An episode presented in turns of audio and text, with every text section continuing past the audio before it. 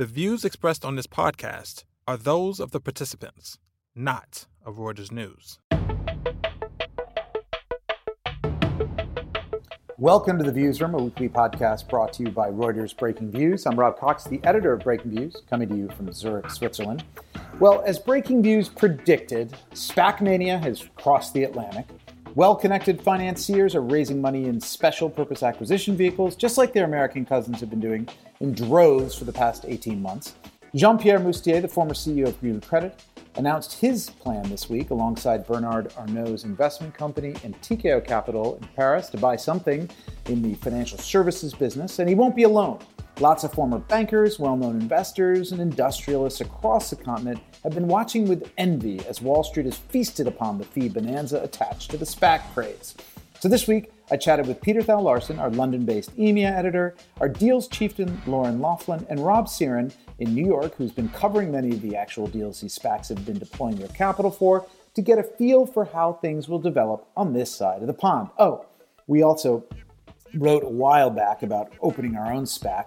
We haven't yet gotten there, but we are trying to think about a name. If you've got one, send me an email. Give a listen. So, SPAC mania has crossed the Atlantic as Breaking Views predicted it would do in 2021. Just this week, we saw uh, the announcement that Jean Pierre Mustier, who was uh, one of the top bankers, used to run UniCredit, is launching one. Peter, you've written about this, and we know there's a few others coming out of the woodwork. Uh, what's the uh, scenario? Well, I mean, it's it's it's interesting because we've been watching this kind of SPAC mania unfold on the other side of the Atlantic. I think half of all the new money raised in IPOs in the US last year went to SPACs, um, and it's been been nothing really happening on this side. Um, there's been a few cases where people have. Uh, on, on the European side of things, have, have launched SPACs in the US. So Tidjane Thiam uh, who used to run Credit Suisse, is, is in the process of launching one, listing it, I think, in, in, in New York. Um, but but it's started happening here now. And so, as you said, uh, Jean Pierre Mustier uh, announced that he was launching one um, this week. Uh, there's a few others coming. Martin Blessing, uh, the former CEO of Commerzbank, uh, has apparently got one in the works. Uh, you're detecting a bit of a theme here of bankers who uh, uh, have nothing better to do. Um, but um, so, yeah, I think people are sort of watching with interest, but we're sort of very much in the early stages of this craze of people sort of executives with a name or investors with a name attaching themselves to something, getting ready to launch it to raise some money. Um, but obviously, the whole process of them actually raising money and then trying to find deal that they can do that makes sense for those new investors, uh, that is yet to come.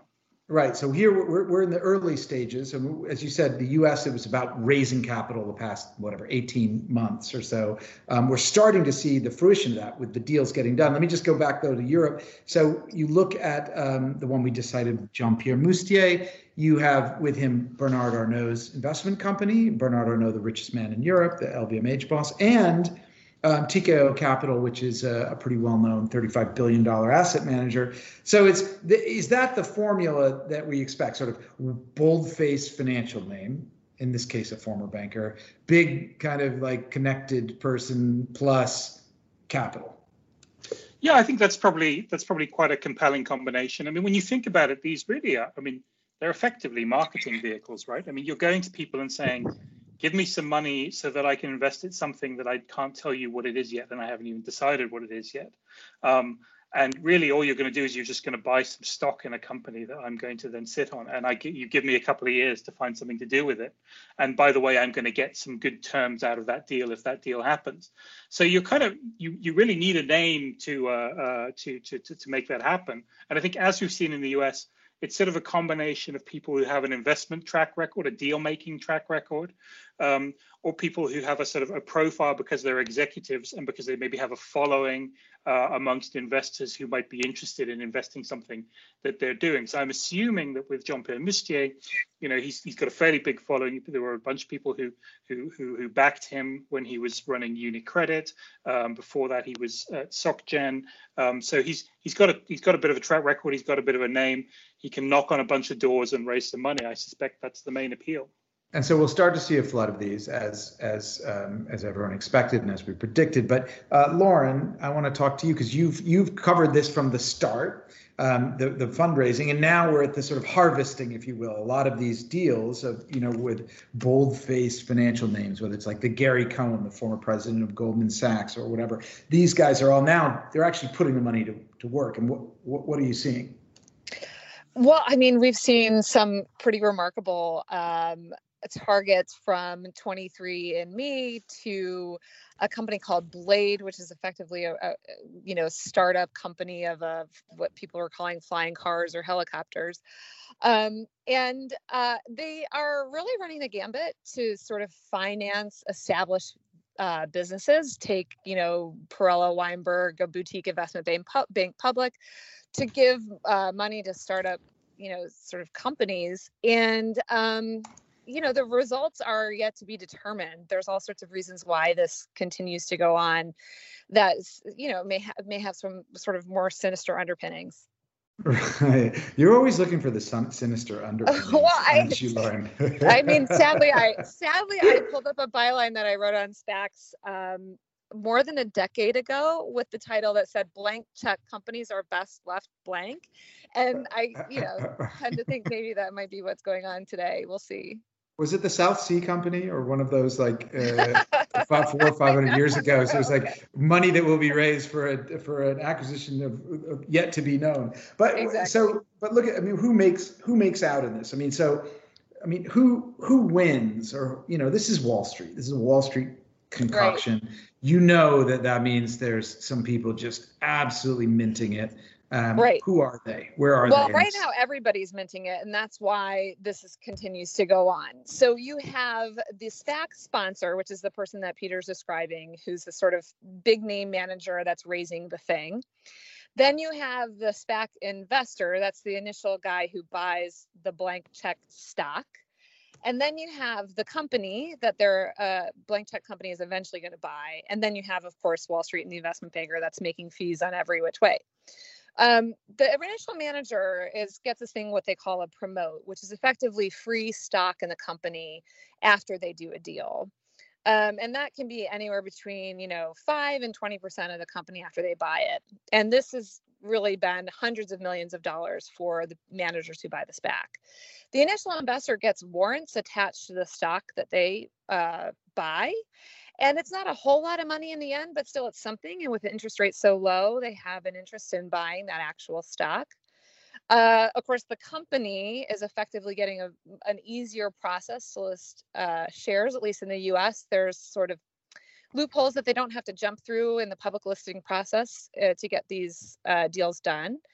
And then the investment bank, which makes the fees on the transaction, and then also, uh, you know, also there's usually a, a pipe or private placement associated with these deals, and they make fees on that end too. Right. So, but and most of these things are they yeah. come out as they're priced at like ten bucks, right? Even exactly. Though, yeah. Yeah. So, but but and and then they it's they have two years to deploy the capital. Is that right? That's right. That's right. Yeah, so they're priced at 10 bucks. Let's say they raise 100 million bucks and they're priced at 10 each. And then the manager is going to take that $100 million and they're going to go out and they're going to find a company that needs capital. And they're going to give them that $100 million in exchange for some part of the company, some, you know, share of the company. And the company then gets this, you know, kind of holding place, what was a holding place in the public market to then have a public currency. Right. And that sort of at its most at its most basic level is a legitimate business. It's a legitimate way of funding a business. It's a legitimate way of listing shares. Um, the reason why these could potentially run into trouble is because everybody on that sort of all sides of the transaction are taking a little piece, or in some cases, a big piece.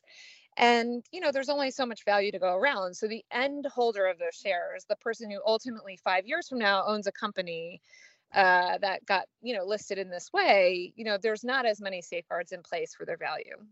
Okay, let's bring in Rob Cyran, who's written about a lot of these actual transactions. Just yesterday, uh, on, on Tuesday, you wrote a piece about Owlet Baby Care, the maker of smart socks, which are baby monitors that help track oxygen levels of newborns, among other things, is going public with a blank check firm called Sandbridge Acquisition. Um, how is this? Is this a typical kind of deal that you've seen? Yeah, it, it's typical, and it shows you some of the motivations for companies to do this. Um, for one of the one of the advantages of a SPAC. So this company, they sell, like you said, they make baby monitors and basically capitalize on parents' anxieties. Um, what the one advantage for SPACs versus traditional IPOs is you can put just some outrageous growth predictions, and the SEC won't blink. You know, you mm-hmm. can't do the traditional IPO. For Owlet, for instance, they're saying, okay, we're growing 50% a year. Sure, we're losing money 50% a year, but we're going to keep on increasing our growth rate. So in 2025, we're actually going to be growing 80, 83%, even though we're 10 times bigger. You know, and normally companies mm-hmm. don't, you know, grow faster as they become 10 times bigger. And you know, it, it's also this type, like I said, it's also one of these things where it shows, you know, the company's losing money. They don't even think they're going to be have positive EBITDA till 2024. So there's a lot of, you know, sure there's some potential there because, you know, it's a real business. They do sell these things. Anxious parents buy these things. But you know, is it worth the 1.5 billion they think it is? Probably not. Well, I mean, it's yeah. They all. I, I haven't seen one that doesn't have the quote unquote total addressable market like somewhere of like giant uh, opportunity here. I mean, one that uh, Lauren mentioned was Blade, which is essentially like Uber with helicopters, right? And and they they have they said that that uh, the total addressable market is 650 billion dollars. So everyone goes, well, all we need is a small slice of that. And their valuation assumes revenue will grow 16 times from 25 million this year. Um, and uh, it's targeting 875 million by the end of 2026. I mean, you just look at these things and you think, it sounds too good to be true. No? Yeah, yeah I mean, another good one is uh, yeah. Another good one is 23andMe uh, that Richard Branson got involved in them. Uh, he's the, he's he's the SPAC company uh, that's that's buying them. Um, and yeah, everyone's kind of a lot of consumers are aware of these things because they they see you know where did my ancestors come from. The business is actually shrinking. It shrank 50% last year. But they, they say, hey, look, look at this great total addressable market. We have over a, tr- a trillion dollars of total addressable market from producing drugs and selling these tests. You know, is is the company, you know, can it actually eh, bite any of this market or get any the market? Probably not much at all, but you know it's it's useful for selling. Okay, but you, it's kind of interesting. You look at the the performance. And this goes back to what you were saying, Lauren. You know, everybody's happy at the moment, which is always the case in a bull market, or let's call it even what it is, a bubble. So, experience investment was the this the the blank check vehicle that was used to buy Blade. I'll give you as an example. It went from you know well, everything kind of sits around 10 bucks when it goes out uh, or whatever its price. It's now at $17. So investors have done well, no? Yeah, I mean, the hard part is, you know, who who are those investors and what is their profile? Every company has should have in theory an investor at the right price. And some of these companies like blade as an example might attract what would have otherwise been a venture capital investor. And so they're accustomed to taking very high risk and they you know only need one of these to pan out.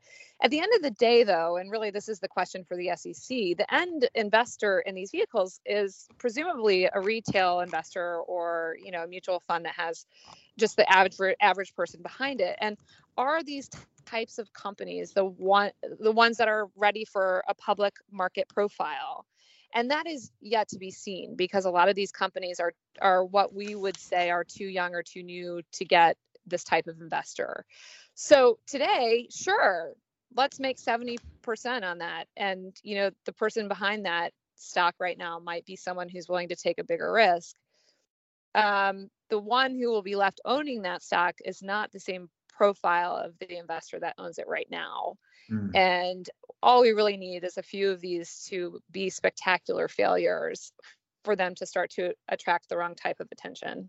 Rob Seaman, one of the ones you wrote about is called Weedmaps, which is sort of, as you said, Yelp for the cannabis trade.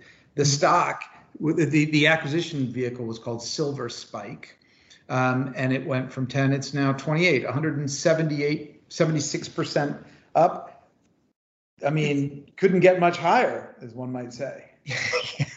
yeah, I mean that that's the thing with all these trends is that you know there's there there are some good things, there are some bad things, um, and Weedmaps is actually one of the cases where it may actually make sense um, because you have these these companies like Weedmaps, you know, selling information on you know where to buy your pot and all this other sort of information about you know about illegal substance in a lot of state in a lot federally still illegal substance.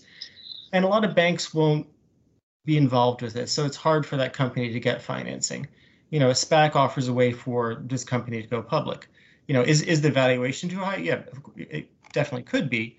But this is the real this, this these are the sorts of companies which you know may be able to go public and they wouldn't have been able to go public before. And perhaps they do deserve to go public. Yeah and uh, Peter, in Europe, I suppose, I mean, do you have, can you start to, can we start to like map out acquisition targets? I mean, a lot of what we're seeing are sort of almost like consumer products with where you, you know, Owlet is a good example, Blade, Latch, which makes locks. Okay, Perella Weinberg, not so much. Weedmaps, BarkBox, which makes, uh, you know, basically sends you boxes of dog treats. 23andMe, which gives you your genetics. Are you thinking that we're going to be writing more stories in Europe about how badly these things turned out, or is it going to be a similar situation to the U.S.? Oh, look, I mean, I think a bit like Lauren. I think having been around uh, and, and and sort of watched these things, these kinds of things for a while, um, you know, it, it, the, the, the general the track record is not great, right? I mean, in the UK. Uh, we had there were there were a couple of famous shell companies in the dot com boom that were created again for the purpose of buying dot com companies, um, which kind of then the, sh- the shares went through the roof on the anticipation that these very well connected people were going to buy something great, and then it all collapsed. Um, and then more recently we had Nat Rothschild, uh, who, uh, who who had a couple of shell companies which he used to buy uh, uh, one of which was to buy an Indonesian coal miner, um, which had terrible corporate governance and went horribly wrong, and and, it, and they all fell out. So, I mean, the track record is not great. I think probably um, it seems from from the early signs, like the things that we've seen so far, um, and maybe this is just a reflection of the people who are setting them up. Seems like the the intention is more to sort of buy uh, uh, kind of like um, financial type assets, you know, maybe carve out bits of existing banks, carve out a payments business or an asset management unit or something, try and sort of create some sort of platform to then consolidate in what is still a very, very fragmented financial services business in, in, in Europe. Uh, that seems to be sort of what the Mustier vehicle is talking about. Um, but as with all these things, we'll have to wait and see what deals they actually do. And I suspect, you know, as usually the case, that um, not everybody will be able to do uh, a deal, and uh, not everybody that does a deal will do a good one. Of course, there's also the, the, there's a time limit to the to the money, right, Lauren? I mean, you only have what a certain number, two years to deploy it, which means getting out first and buying up the juicy bits, whether it's the blades or the latches or bark boxes. It's, I sort of you wonder if like people who raise money now are going to be, you know, sort of scraping the bottom of the barrel. It's true, and others have had that problem. You know, Dan Loeb recently closed a deal or came close to closing a deal, but struggled to to actually do one um, after launching a SPAC a couple of years ago. You know, um, Ackman has a SPAC out there too, and he's looking for something to buy. Um, and Bill Ackman raised way, a lot of money too. He did. And, I think it was two billion dollars. He's looking. And he for. was, and he was, you know, there were stories about how he'd approached Bloomberg, how he'd approached Airbnb, and and was rebuffed. Right, and here we are. You know, it hasn't been it hasn't been so long, but we're waiting for him to find something. And by the way, they're competing with private equity firms and, you know, uh, just a traditional, any traditional investor, sort of venture capital firms too, looking for yield. So it's um, like Peter says, they may not find something and maybe they're going to find something that's not so great. There's lots of competition for companies at this point. Yeah. Okay. Well, look, guys, what are we going to call our SPAC? Well, you know, there was one that got like listed yesterday that I believe was called Just Another Acquisition Company, JAAC. So I think they're coming short on names. Jack. frankly. yeah. I, I think there's an opportunity. I think you need to what you need to really do is if you really want to hit big, you need to tap into a couple of trends, right? So so you like you need to launch a SPAC which is going to have an ESG angle or something, or maybe Bitcoin. Maybe we could launch a SPAC which would then with the intention of going buying Bitcoin. Great Um, idea. and people would uh, people would pay, Polka up- pay a premium for that. Polkadot Bitcoin, coin. Tesla, and SpaceX. Yeah, with with it's got to have space has been part of it for sure. We've written about that. All right, I love this. This, uh, let's uh, we'll be back with another episode of the Views Room when we will unveil the name of our new SPAC. Thank you, guys. That's our show for this week. Thanks to Amanda Gomez and our producer Freddie Joyner in New York. Our final thanks go to you, our listeners, for tuning in. Subscribe to the Views Room and our sister podcast, The Exchange, on iTunes, Spotify, or wherever you go to get your podcast fixes. Check us out every day at breakingviews.com too. Arrivederci.